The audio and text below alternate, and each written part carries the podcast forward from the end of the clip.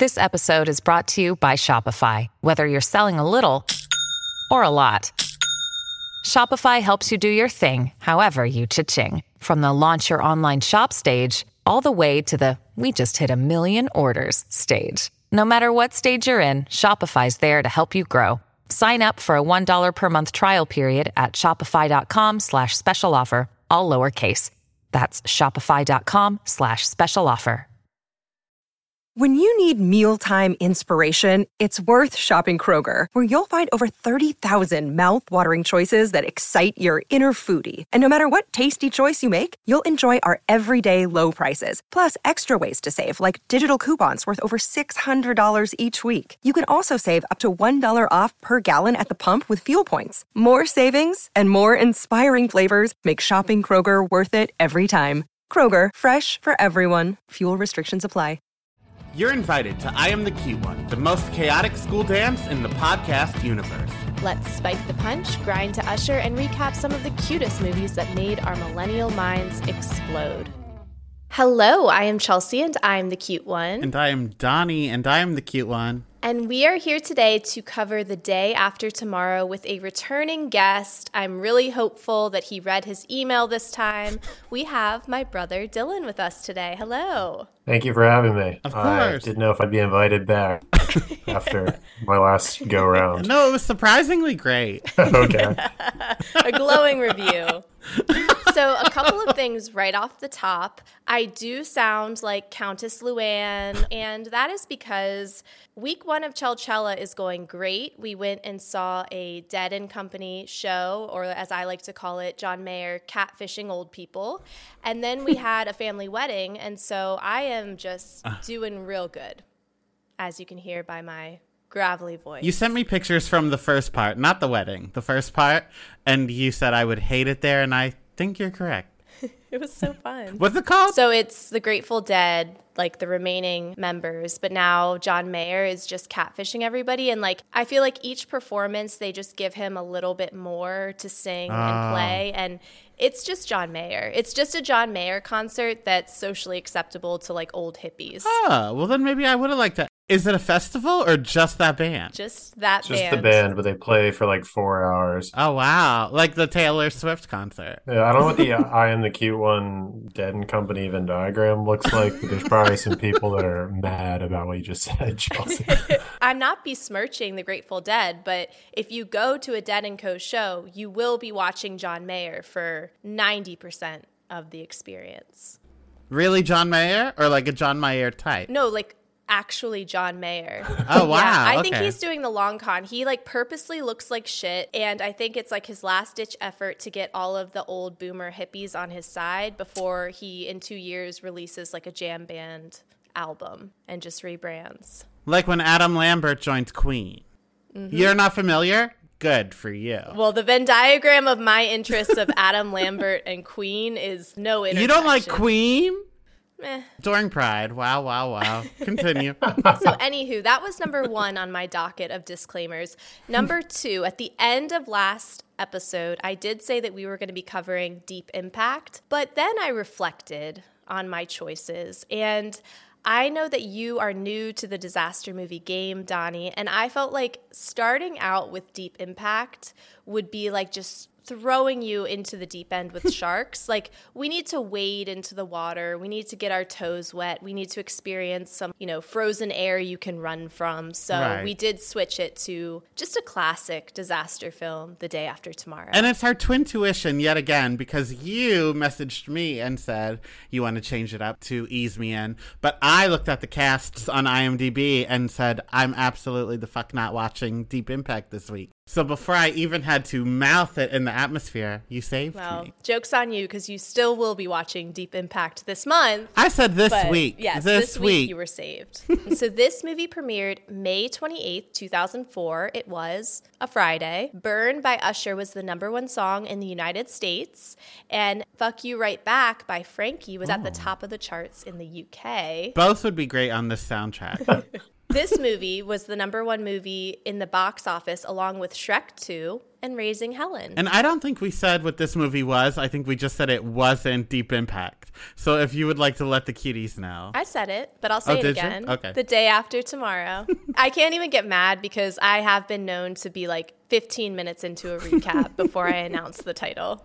So let's just jump right in. I don't know what it is about disaster movies, but Dylan and I don't really have, we don't have like a lot of shared movie and TV interests, but you get us a disaster film and we are both sitting in those seats opening night. Yeah, I love them. Interesting. I'll be the one getting popcorn. I don't like true crime, but I feel like I feel the way about disaster movies that a lot of people feel about true crime, where it just like plays on your anxieties. And I'm also kind of a nihilist, so it checks those two boxes. But they're just absurd and fun and like the perfect rainy Sunday movie. Yeah. I agree, but I disagree. Like these movies put me through hell. When I watch these movies, my anxiety is triggered also, but not in a fun way. I couldn't sit still watching this. What do you think, Chels? Well, for me, I agree. Whatever people get from true crime, like our mom has fallen asleep to the ID channel since we were children. Like, if my hmm. dad ever dies mysteriously, I know who did it. That bitch has been studying her craft. Like, there's something for people that are into true crime where it's like your worst fear playing out, but somehow it's like really relaxing to you in a weirdly hmm. cathartic way. And that's how I feel about this. Yeah, our mom actually is like the true crime OG. Oh, yeah. She's been watching it for 40 years. Hmm. She should take out stock. What are your favorite disaster movies, Dylan? Like, off the top of your head? So my actual favorite one is Melancholia, but I think like in the same vein as The Day After Tomorrow, a sneaky good disaster movie is Greenland with disaster movie god Gerard Butler. Yeah. It's an, yet another movie about a comet that is rapidly approaching Earth. Oh. Mm-hmm. I do love Deep Impact, which Donny will be watching later this month. It came out the same time as Armageddon, so I feel like it got overshadowed. And this is a hot take. I like it better. It really tries to do some things in just very absurd ways. Donny is going to absolutely hate it. I cannot wait to talk about it. And then most recently, I mean, you got to give credit where credit's due Moonfall. Talk about a movie that really takes you places, literally to the moon. Christ. So Chelsea, I think there's probably needs to be a discussion about what is a disaster Okay. movie, but Yeah. Donny's favorite movie is a disaster movie, in my opinion. Okay, no. Cloverfield is not a disaster movie. And Yes, this it is is. where we have major beef, arguments, disagreements. So I am a disaster movie purist. You have different opinions. And not only do you have different opinions, you sent us an email earlier today, Dylan, with a bit of light reading that was a DMCM, the disaster movie categorization matrix. And I told Donny as soon as I saw this, I said, I think he invented this. I think he created this. Did you make this? I am a complete dork, and I made it. Uh, I was mad when you were bringing this information to us. I'm livid that you created this information for us. However, I do want to dive into it. Yeah, so please tell us about this matrix that you've created. I will be posting it as some supplemental reading, but tell us about what is a disaster movie to you? So I think there are five types of disaster movies. The first is what I'm calling the natural disaster movie, which mm. there are two branches. There's the single disaster movie, which focuses on like one type of disaster. So think like Volcano, the great movie with Tommy Lee Jones. And then there's also large scale mass extinction event caused by humans movie. One would argue The Happening by fan favorite M. Night Shyamalan could fall into this category. Sure. That was the disaster. Well, I don't know. That could be one of the other categories that I'm getting to right now. There's also the Outbreak movie, which is about the spread of the disease. Now, an important thing to clarify here is it has to focus on the actual outbreak and not looking forward in the future where it's post apocalyptic, because post apocalyptic movies are not disaster movies. Uh huh, uh huh. Uh, there's then the Alien Invasion movie, which is about hostile and important note here intentional invasion coming from otherworldly beings. So think War of the Worlds. Then there's the monster movie, which I would group Cloverfield in here. and then the last one is the historical movie, which I actually don't know if this is a disaster movie, but like something that's actually happened, like Titanic. You're a purist. But the disaster movie is broad and you can categorize it a number of ways. Well, you can make all the charts you want, but you're wrong. No, I think you're just not capable of higher learning. You can't reach nirvana. Chelsea doesn't know how to read graphs. Like what you're hearing? Head to patreon.com slash I am the cute one for more.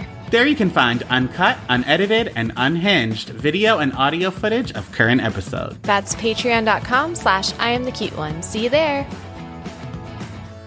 I was told by a cutie today when I was talking about how much I hate disaster movies. They said they think I do, but just water disaster movies because I'm a Pisces. So they said Titanic, Poseidon, and then it is a monster the way they're portrayed, but like all my shark movies too. Hmm. I just love water sports. no, that's Wow. We're all learning a lot about ourselves this Chelchella. wow. Yeah, I Okay. listened to the first probably 15 minutes of the Cloverfield episode and I learned a lot about you, Donny. Oh yeah, a lot. Even more if you listen to last week's episode. Wait, I don't know what I'm more surprised by the fact that Donny just admitted to liking sports or the fact that Dylan's listened to any number of minutes of this podcast. really trying to redeem myself. Yeah, last time you were on, you listened to zero, so fifteen is a big accomplishment. Congrats. and also, I didn't really mean it, but water sports is when people pee on you, Chelsea.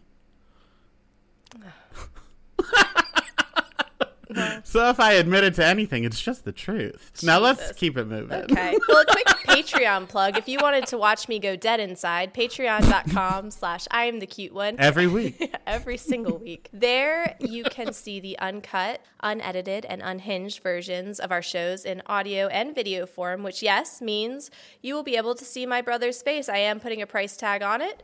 So patreon.com slash I am the cute one. Go there. All right. So Donny, do you have any background info or trivia for us today? I do. It was directed by Roland Emmerich, who also directed, you'll see a theme here Independence Day, Godzilla, 2012, White House Down, Moonfall, and this was a surprising turn, but it is Pride Month, Stonewall, which is just a movie about the Stonewall riot. So I guess Great.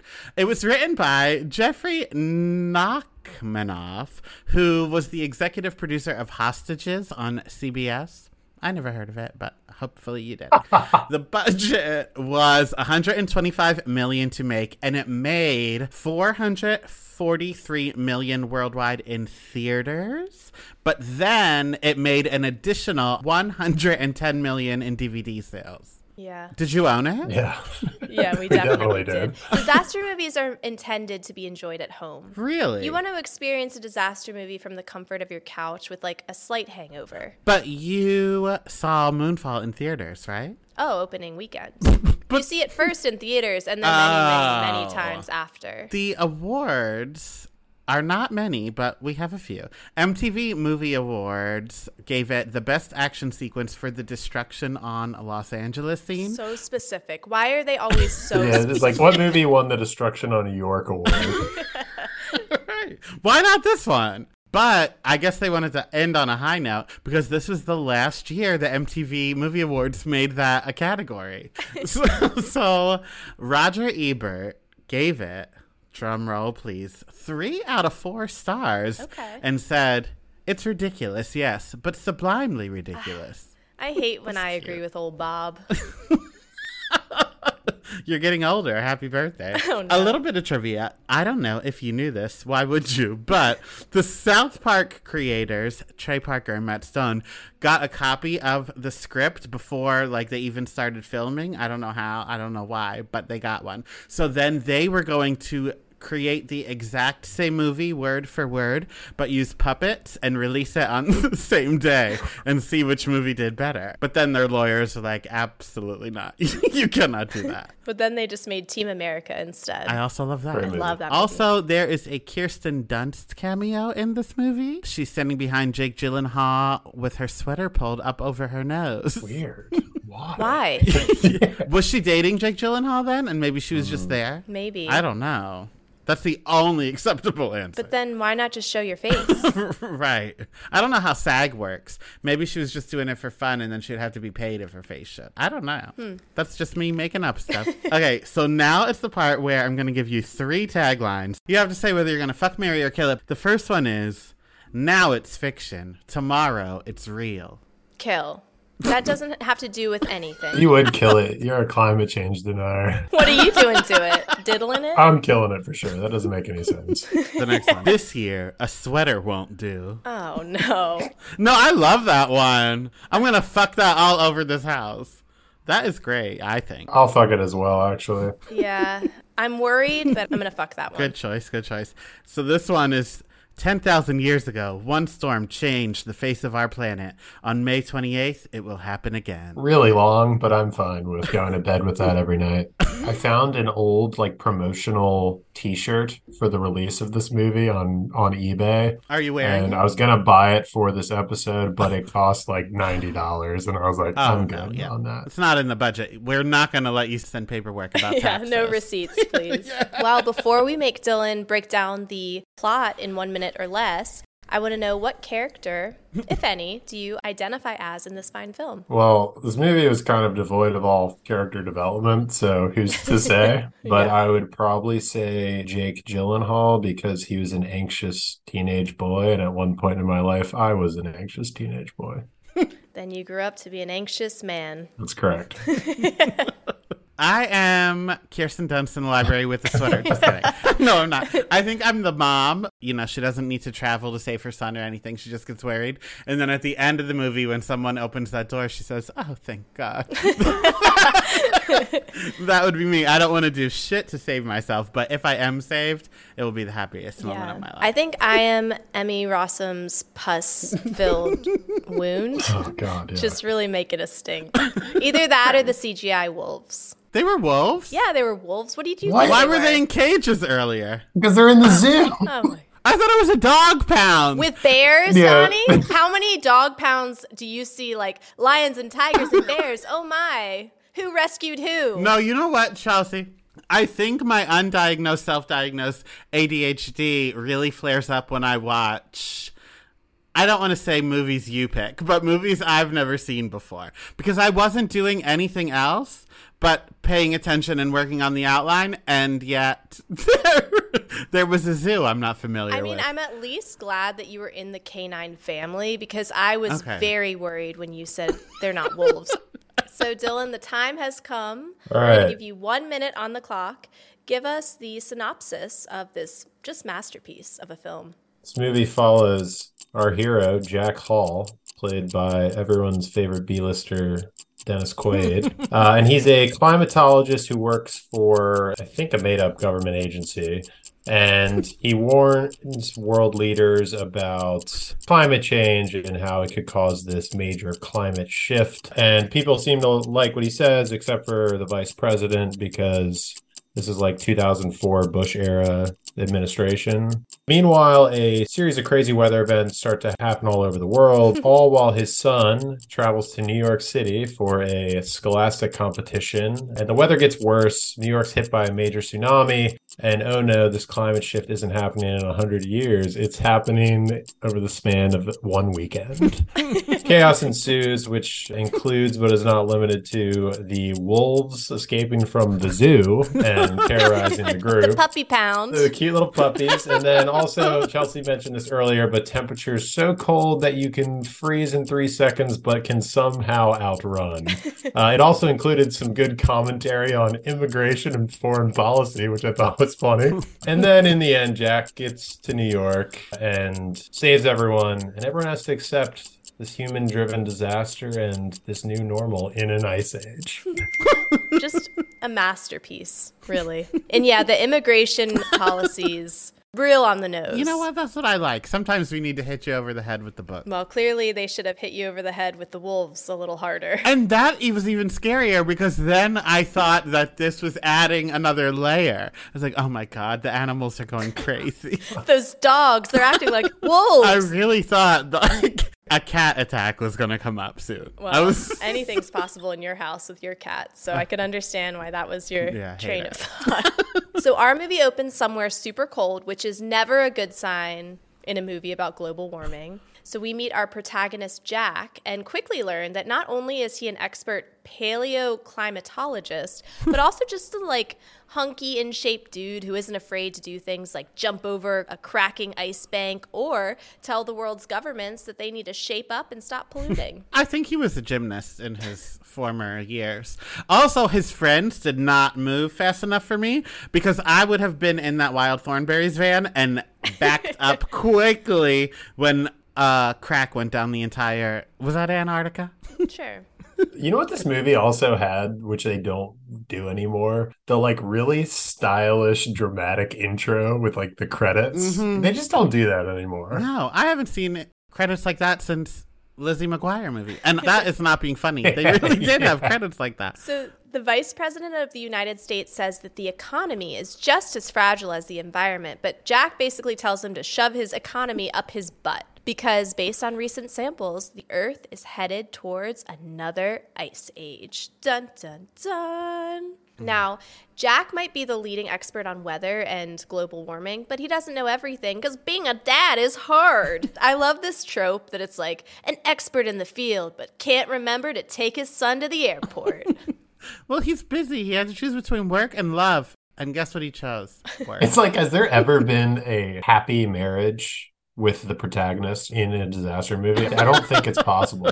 But you bet your ass that they're going to come back together and that marriage will be unstrained Oh, once yeah. we get to the end. And usually, you know what this disaster movie was missing was a stepdad who doesn't have a good relationship with the child and sacrifices himself. It's always played by that one guy. Turns out he's actually kind of a good guy. Yeah, the relationship between the son and the father wasn't as strained as I assumed it would be. Yeah, we got the commentary of like his favorite vacation was like doing nothing with his dad because he got to just spend time with Yeah. him. But usually it's like we haven't talked in years. And Yeah. daddy's coming to rescue me from the big storm. Mm-hmm. But he does almost forget to drive him to the airport because his son, Sam, is going with Fiona Gallagher and their friend Brian to New York City for a nerd convention. And honestly, it would probably have been better for them had they missed their flight because the turbulence looked bad. Like, I know that Sam is an anxious flyer, but that looked pretty troubling. It was like Final Destination. The worst flight I've ever been on, I sat in between, like the middle seat of a fighting couple. Oh. Like I asked if they wanted to sit together, and they were like, "No, we're good." Were they like verbally fighting the whole time or was it just silence? It was like I think it was just their relationship. Like I don't know if they were in a hmm. fight, but their communication was just sniping at each other. oh, Jesus. oh my god. I don't know that I've ever had a bad flight. Like not one worth talking about. I mean, I've been on a flight where the AC didn't work and it was Oh. really, really hot. That's probably the worst. Talk about a disaster. That's right. I was on one without air and I got sick during it too. I think I was hungover. That was the only time I've got sick on a flight. Wow. Not great. Yeah. I did ask our cuties for their worst flight stories. Oh. First one, we landed in a blizzard and I heard the pilot grunt and say things like, oh shit, during the landing. Never a good thing. Where were they sat? Imagine it was on the intercom. After a bad breakup, I had to go to a cross country wedding solo. I partied hard all weekend, met a cute guy on my flight home, kissed at the end. He drove me home 45 minutes out of his way. He walked me to the door. He wasn't creepy, and we never spoke again. Damn, I can't believe stuff like that actually happens. I know. That's the worst flight? I said craziest flight stories. Oh, okay. I thought the prompt was worst flight story, so I was afraid this was going to end up being her uncle or something. Oh, I know. My stomach was in my butt the whole time you were telling that story. I was like, how is this ending? How is then this Then we did a 23 and me, and oopsie daisy. The baby was born with a tail. we can't get married in the South. Well, you can. You just have to say that you're not related. and I do think that I said worst when I said the prompt, so you're not making that up in your head. Oh, okay, okay, this okay. one comes from our very own Tom Hamlet of the Dumpster Dive Ooh. podcast. He got trapped in a bathroom because a man passed out and slammed his head into the door. He was unconscious, blocking the door while they did mouth to mouth on him. He survived. Oh my I have god. so many follow up questions for you, Tom. Yeah. If you could only ask Tom one question and then you disappeared into the air, what would it be? Mine would be how long was he in the bathroom? Did you just take a shit? That was gonna be Oh. mine. Imagine he took a shit and then it was two hours. Oh my god. Also, just the other thing, imagine if like you can only hear, Right. so you don't really know what's Oh happened. God! Like, sir, sorry, you can't come out. Yeah, right. Ah, ah, ah, staying alive, staying alive. Oh wow. Uh, two more. Okay. I sat next to a guy with a real baby kangaroo in his backpack. He was transporting for a zoo. Again, craziest, not worse, Okay. because that's amazing. Oh, not really. I just saw a video of a cat walking around on an airplane loose. I would have lost my mind. It would be called Donald Airlines right now because I would never have been quiet again. a cat walking around a flight is too much. Did it escape? That's what the lady's saying. Oh, the cat knows how to open the carrier on its own. I think she had it in her lap and then it decided to walk around. I have one of my own. I know what hmm. bitches they are. Kangaroos are kind of wild creatures. An adult kangaroo is just like a roided up gym bro. Have you ever seen one? Yes. It's like the situation on Jersey That's Shore. why I don't think this is a good situation that a baby kangaroo was in that backpack. Last one. A dude with no shoes or socks put his foot up between the wall and my seat. I screamed. He pulled it back.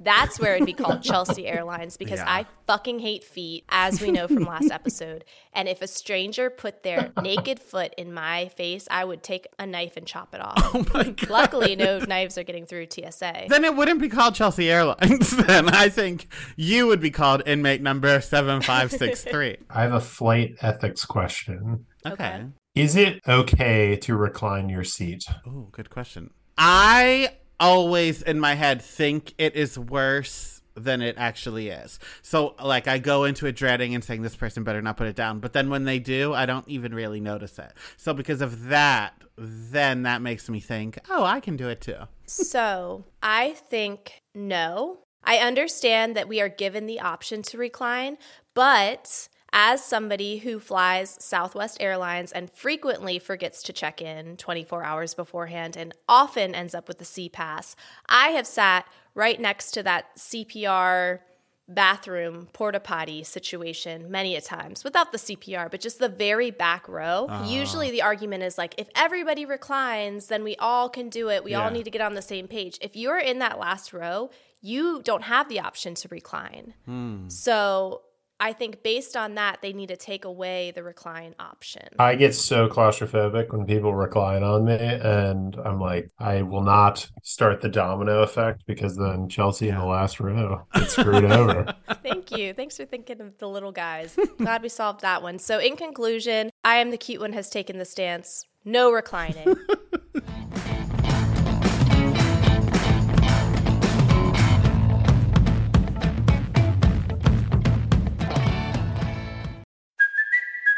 Kaley Cuoco for Priceline. Ready to go to your happy place for a happy price? Well, why didn't you say so? Just download the Priceline app right now and save up to 60% on hotels. So, whether it's Cousin Kevin's Kazoo concert in Kansas City, go Kevin, or Becky's Bachelorette Bash in Bermuda, you never have to miss a trip ever again. So, download the Priceline app today. Your savings are waiting. Go to your happy place for a happy price. Go to your happy price, Priceline. Cuties, you know I cannot see a movie without pretending I'm in it, and now it's your turn. Have you ever tried to use the force when no one's looking, or thought about what superheroes would win in a fight? Then you'll want to stop what you're doing, unless you're driving, and visit sideshow.com. Your eyes do not deceive you. They have a life size, impeccably detailed replica of the child from Star Wars The Mandalorian. Now, I don't mean to brag, but Sideshow did send me the child. I call him Baby Yoda. I have since learned that is not his name, but he is my son now, so I will be continuing to call him as such. And we have been playing dress up, having photo shoots, and just having a grand old time. But if that one doesn't speak to you, how about a movie accurate statue of Christopher Reeve as Superman? They got that too. But just wait until you see the incredibly lifelike figures of Robert Downey Jr. as Iron Man. We are thrilled to have Sideshow sponsoring our podcast today. They offer a wide selection of premium figures, statues, and fine art from the worlds of Star Wars, DC, Marvel, Harry Potter, Lord of the Rings, and so much more. These limited edition, handcrafted, officially licensed collectibles bring pop culture's biggest icons to life in your home. And here is the best part. You can get an exclusive $50 off your first order of $200 or more. It's a great opportunity for new customers to dive into the world of high quality collectibles. Or you can gift it to that super geek in your life. Perhaps that person in your life that you know would cringe when they hear that I've been letting my daughter sleep with my baby Yoda. And again, that I refuse to stop calling it Baby Yoda. Plus, shopping at Sideshow earns you 5% back in Sideshow rewards, meaning for every $100 spent, you get $5 back in rewards that can be used on future purchases. While geeking out is its own reward, your collection goes farther with Sideshow. So, what are you waiting for? Visit sideshow.com, promo code CUTE1 right now, and get ready to let your geek side show. Oh, that's clever. Sideshow. Like sideshow.com? I get it.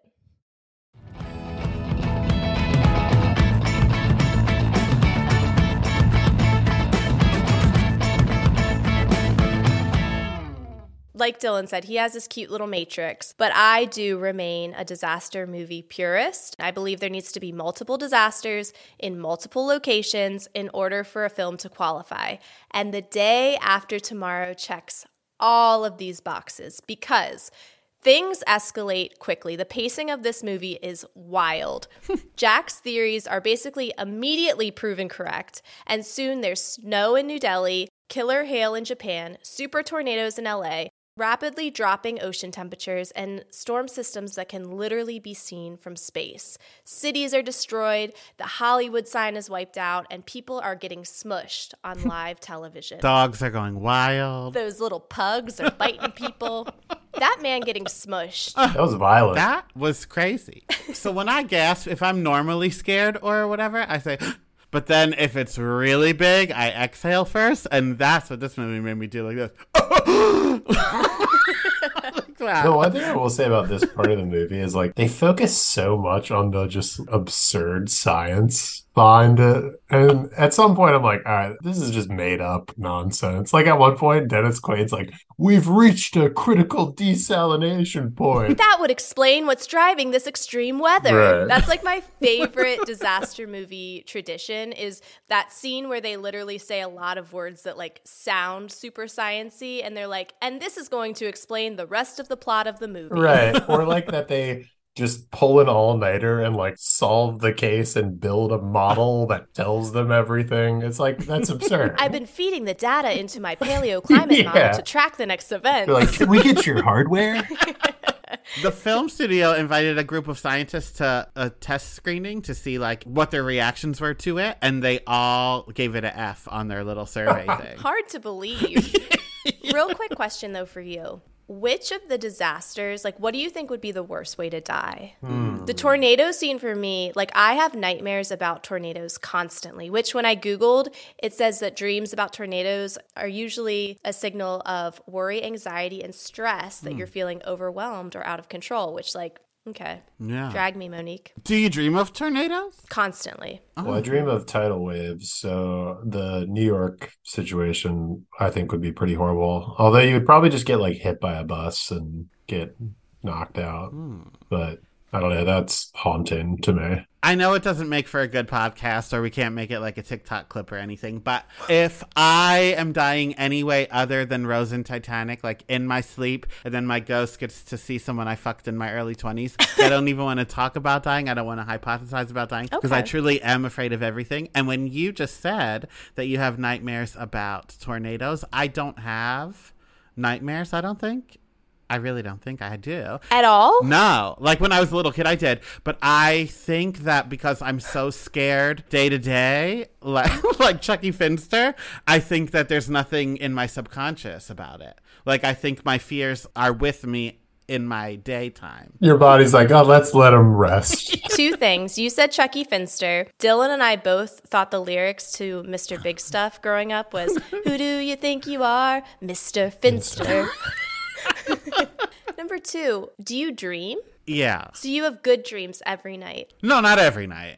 I don't dream every well, I know people dream every night, but I don't remember my dreams all the time. But the ones I remember are either like really off the wall or ones where I like Special dreams. dreams. no, like get cast on Glee and stuff.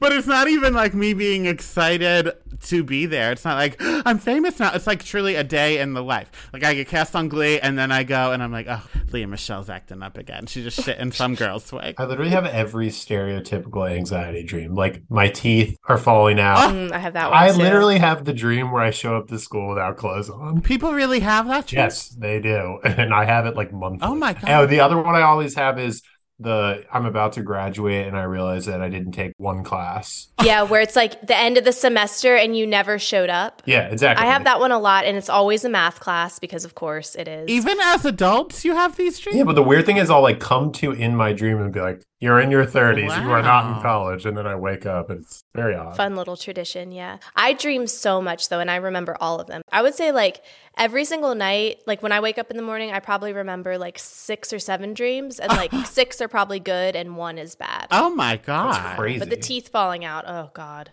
Now wait, I say I don't have any nightmares, but there are ones like that, like little annoying stuff, like I didn't lock the door or whatever, but nothing that makes me wake up like, you know. I love that your dreams are just like logistics. Like you're showing up for work, you're annoyed by like the script, and you forgot to lock your door. Donny's dreaming about everyday tasks. Meanwhile, in real life, you're like sucking off a plunger. and that's why I think what's that movie with the dreams? Inception. Yeah, and that's why I do think Inception is real because I think that the life I live is the dream. Like my real dreams are boring. I would be so pissed if it turned out I'm just a figment of your dream imagination. no, I would just take a pill where I am only in my dreams. Okay. That's beautiful. Yeah. Taking the blue pill.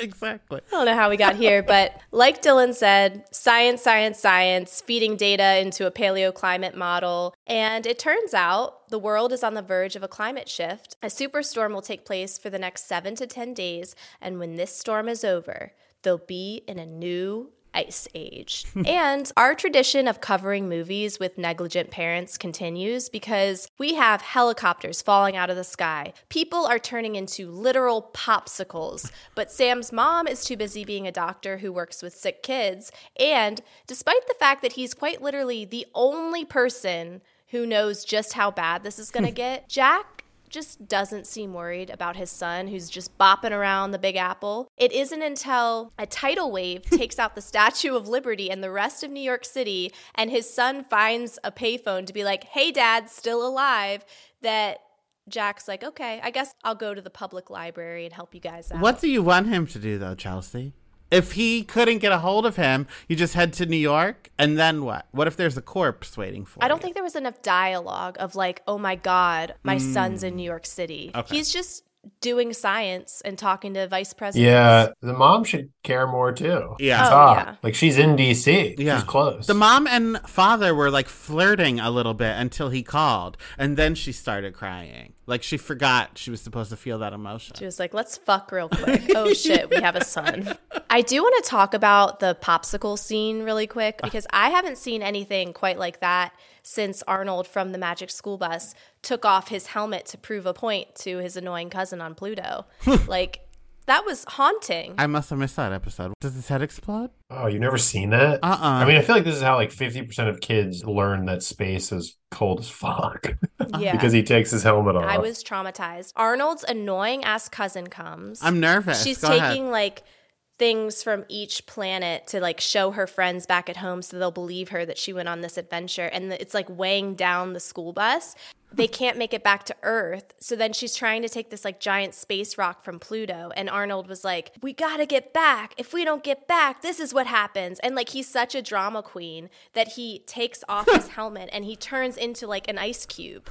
And then it turns out he just has a really bad cold. But i remember watching that and being just shooketh from H to T, as Tyra would say. I Oh was my God. horrified. That's worse than Are You Afraid of the Dark? Mm-hmm. Yeah, Jesus. Miss Frizz, psychopath. So, as the scientists responsible for the weather data prepare to turn into human snow cones of their very own, hmm. they drink scotch, toast to England, mankind, and Manchester United. Meanwhile, Jack has one last meeting with the idiot politicians running our country. He draws across the United States and lays it all out. Those south of the line should be evacuated. Those north of the line are fucked. Just a freehand line on a giant US map. I look forward to like seeing how they decide like what bordering towns of the line yeah. get evacuated. like what a scientific genius. Imagine you're like in the town that's like right where his hand went over a bump on the whiteboard. You're like, fuck. Yeah. God. But speaking of fucked, Europe's buried under 15 feet of snow. Americans are illegally crossing the border into Mexico. The tidal wave in New York City has frozen over, and killer CGI baby puppy golden retrievers are on the loose. And it's no shock that climate change scares me, but I forgot I was afraid of wild animals until the dogs showed up. And then I was like, oh my God, I am afraid of literally everything. and then it made me think did you see the video of the lions having sex on top of the safari car? No. It's like going around Twitter right now. I'm showing everyone I know, so I do apologize I haven't showed it to you two yet. Oh, apology accepted. There's a safari car, but like a cage kind, and then lions are having sex on top of it, and then the female lion starts squirting all over. And if over. you spend five dollars for the Patreon, Donny is sharing his screen right now, and we're all watching. Jesus. So- yeah, so then the people like back up against the cage so that it's not raining down on them, and then the boy lion, when he finishes, since the people are on the side, he tries to attack them. It's really scary, but also fascinating. Nature is beautiful. I think our Twitter Explore pages are a little different. I haven't gotten that one yet.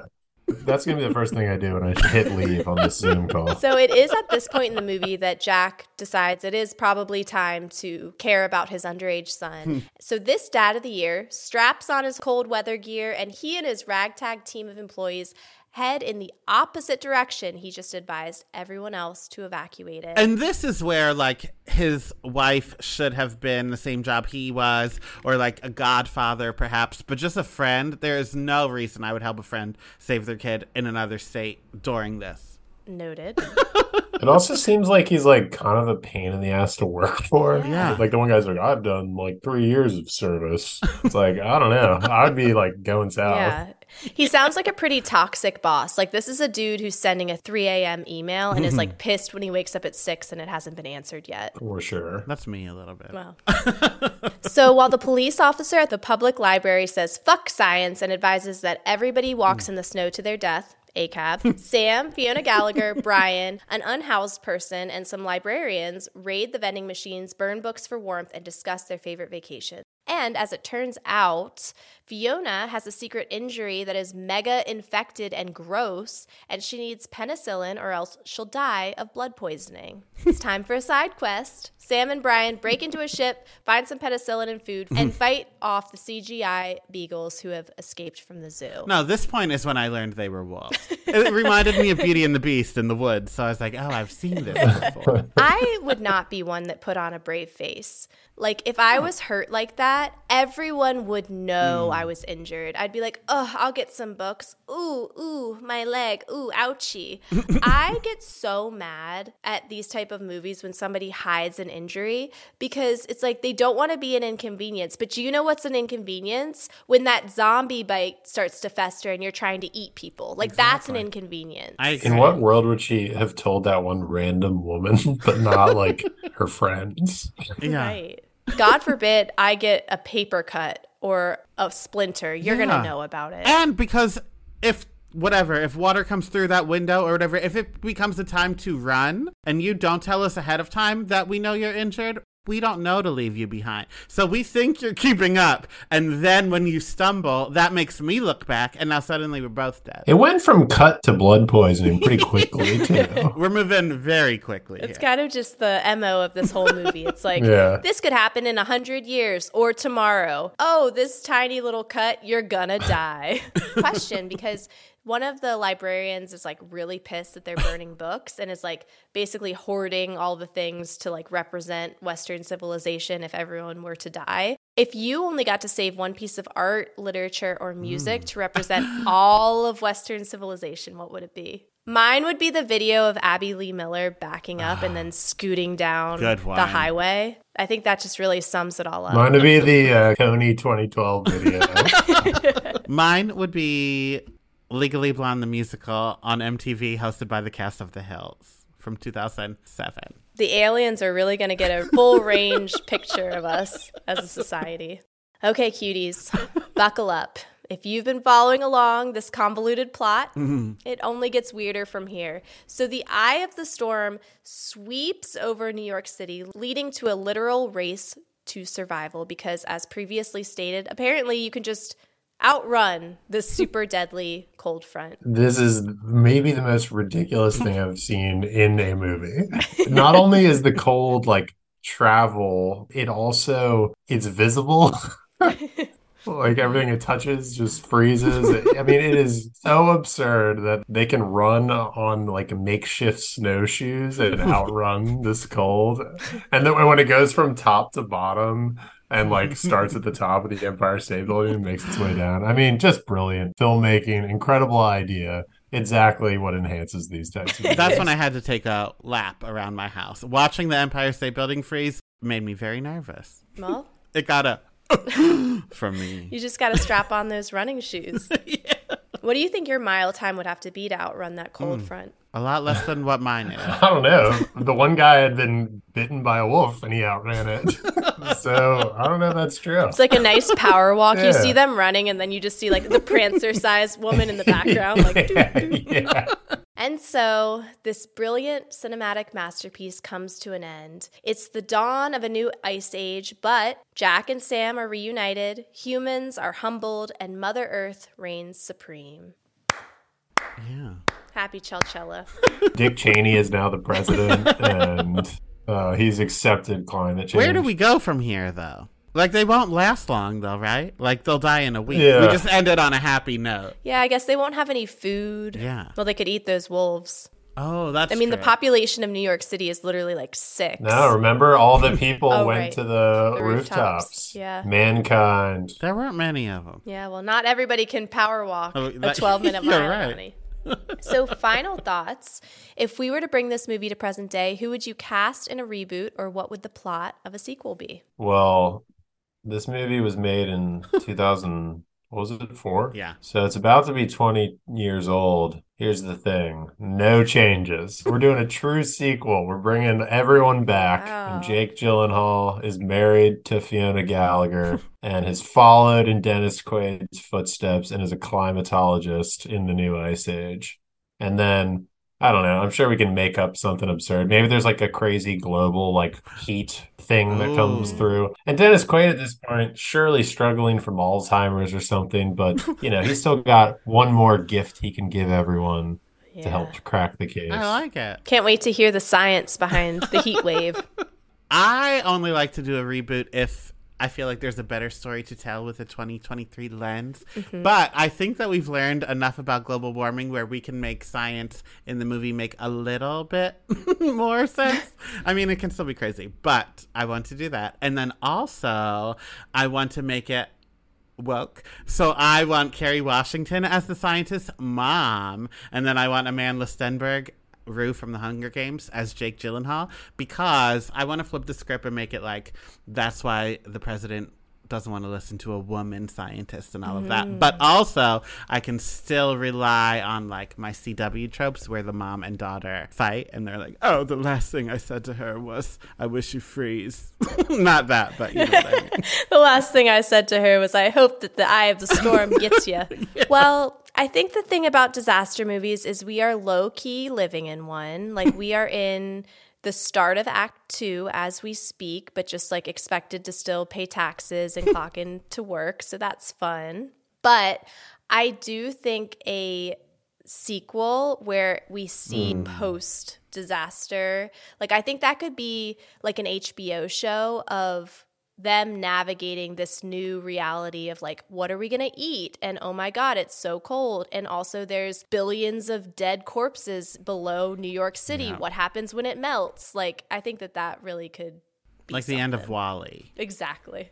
final final thoughts what for us about this movie aged well and what aged like blockbuster I mean, the science, we've probably exhausted that topic, but like the themes and stuff are all still pretty relevant. So that's aged pretty well. I mean, there's like some odd workplace dynamics, especially towards women. Like there's the weird weatherman guy. A bit of stereotyping in there with like the unhoused person, I would say. But I don't know. I mean, all in all, for a movie that was made 20 years ago, like not too bad. Truly. The CGI was a piss show, but besides that, I think the message aged too well. Yeah, this is one of those movies that all of the themes, like the politicians prioritizing their own mm-hmm. needs over mankind, not listening to the scientists, the Americans realizing that immigration and accepting refugees is important. Like all of it was like so on the nose and Yeah. hit so close to home that I was like, "Oh yikes, we haven't learned fucking anything." Yeah, it's kind of depressing. Yeah. Watching it for the first time in 2023 was tough. Happy birthday to me. it honestly feels like if the visuals were a little better, like they this movie could have been made like two years ago. Yeah. I think it's a great movie. I think it's good. Like it has a good cast, it has a good message. It's just those little puppies that need to be redone in post. him falling down the whole thing in the beginning also Oh, needs to oh, be yeah. redone. Yeah, that was a bit absurd. You missed the best part or the best scene, which is when the guy when they're traversing over the mall and the guy falls Oh. through. And he says the best one liner, just dropped in to do a little bit of shopping. All of those workplace dynamics and those two guys following Jack on his voyage, that didn't age well. That's definitely before the age of quiet quitting. Like this was not in their job description. Yeah. They're not getting paid time and a half. Like they need to talk to their union rep about that one. For sure. and that's why I needed a flashback of them being boxcar children together or something. Because there was nothing that connected them in this kind of way. Yeah. I guess we were supposed to see that like in the beginning they were like risking their lives for weather or whatever. Mm. Yeah. But I need more Yeah. than their connection to climo-paleontologist meteorite sound bites or whatever. Right. So, well, happy birthday to me. We're continuing Donny's torture because next week we are covering Garden State. Yeah, you really did hit me with a one-two punch.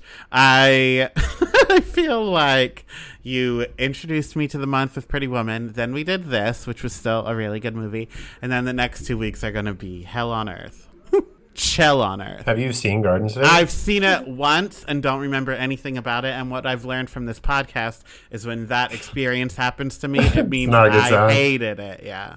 if I love a movie, it means that Donny is going to reject it with every fiber of his being. Not always. If I haven't, uh, no, that backfire. This movie I love. Okay. Last week I liked a lot. Okay. Well, you're not going to like the next two, so okay. buckle up. Zach Braff. And who's the girl? Oh, uh, the role model, Natalie Portman. Portman. Short hair or long? Long. Okay, I might like it. We'll see. yeah, I think you'll like this movie. It's good. Well, thank you, Dylan, for coming on. Yes, thank joining you. us. Thank you for the Matrix that we can share with the people. I look forward to uh, hearing the discourse. Well, we will be back next week. We will talk to you later. Love you like a sister. Bye. yeah. Hi, Chelsea. It's Hannah Brown. I just want to wish you the happiest of birthdays. It's honestly hard to be your friend when you somehow manage to look hot in like all the different wigs and Ramona glasses. Like, how dare you be that stunning? But you managed to pull it off. You're one of the funniest people I know, and my pop culture friend, soulmate, and sister. Um, that's my Vicky Gumbelson. It could have been better. It's fine.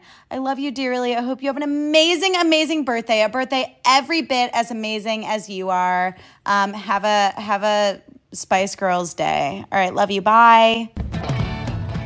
Hi, happy birthday. I'm so glad I get to not really, but kind of appreciate you during your special I was about to say special time of the month. Oh god.